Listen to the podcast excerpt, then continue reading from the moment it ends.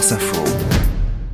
Bonjour Marion Lagardère. Bonjour Marc, bonjour à tous. Vous décernez l'étoile du jour à celui qui a créé les bandes du réchauffement climatique. Oui, on les appelle les Warming Stripes et vous les avez forcément vus dans un journal, à la télé, dans un défilé de mode ou sur un terrain de foot. Alors, on fait de la radio, mais je vous les montre ici en studio. Voilà, Ce elles sont sont, des elles sont dans le bon sens. Et vous, Verticales qui vont du bleu au rouge. Voilà. si. Pour vous qui nous écoutez, je vais essayer de les décrire. Imaginez une série de rayures euh, verticales qui sont plutôt dans les tons bleus en partant de la gauche et qui, plus on avance vers la droite, virent au rouge écarlate.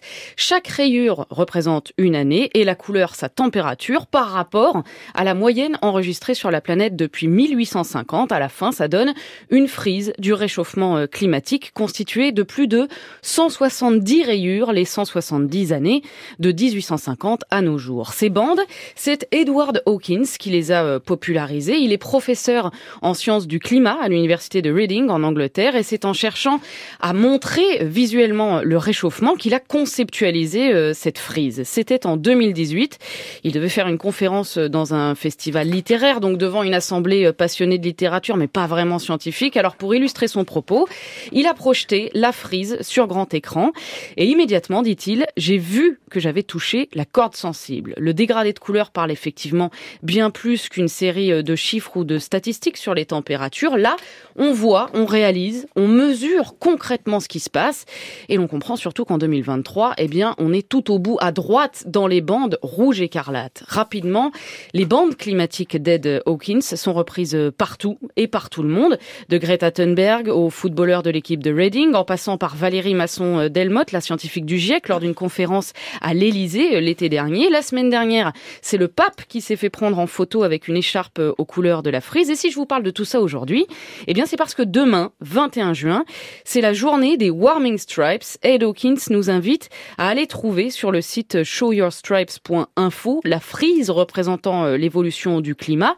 pays par pays, continent par continent, et à l'arborer euh, en photo sur les réseaux sociaux, sur un t-shirt, en écharpe. Pourquoi faire? Eh bien, pour lancer des conversations. Que veut-on préserver en priorité sur la planète? Pour quelles solutions veut-on se mobiliser? Et finalement, comment réinventer nos vies? Le tout avec l'idée, conclut Hawkins, que les choix que nous allons faire aujourd'hui détermineront les couleurs de demain.